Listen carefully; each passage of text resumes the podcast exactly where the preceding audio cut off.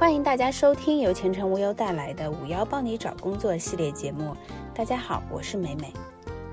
现在的大环境下呀，无论从企业到个人，压力都不小。但是职场毕竟还是要继续。这个时候，如果想离职，是不是合适？有没有风险？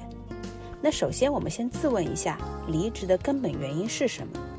如果出于种种情况选择了离职，该如何与下家公司交代呢？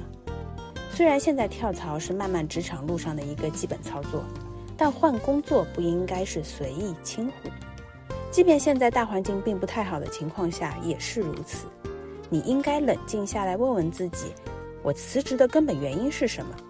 如果是害怕逃避，那说明你对工作环境没有信心；如果是悲观失望，那说明你对公司的前景并不看好。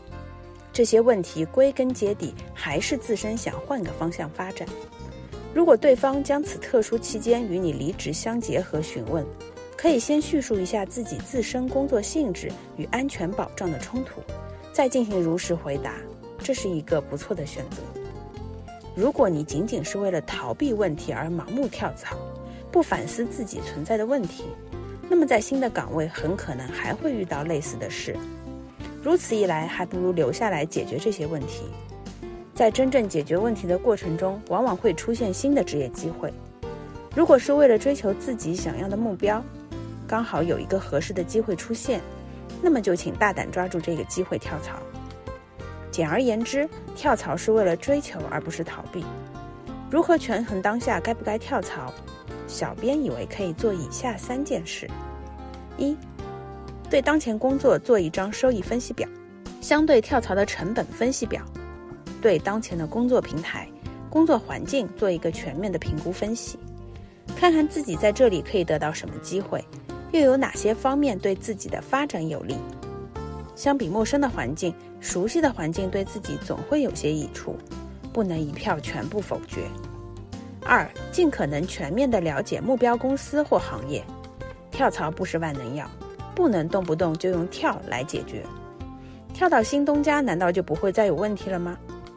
在选择新平台前，一定要耐心地收集资料，对目标公司或目标行业状况有一个较为全面的了解，结合自身状况分析清楚了再下决定。三，从长远的职业规划角度进行决策。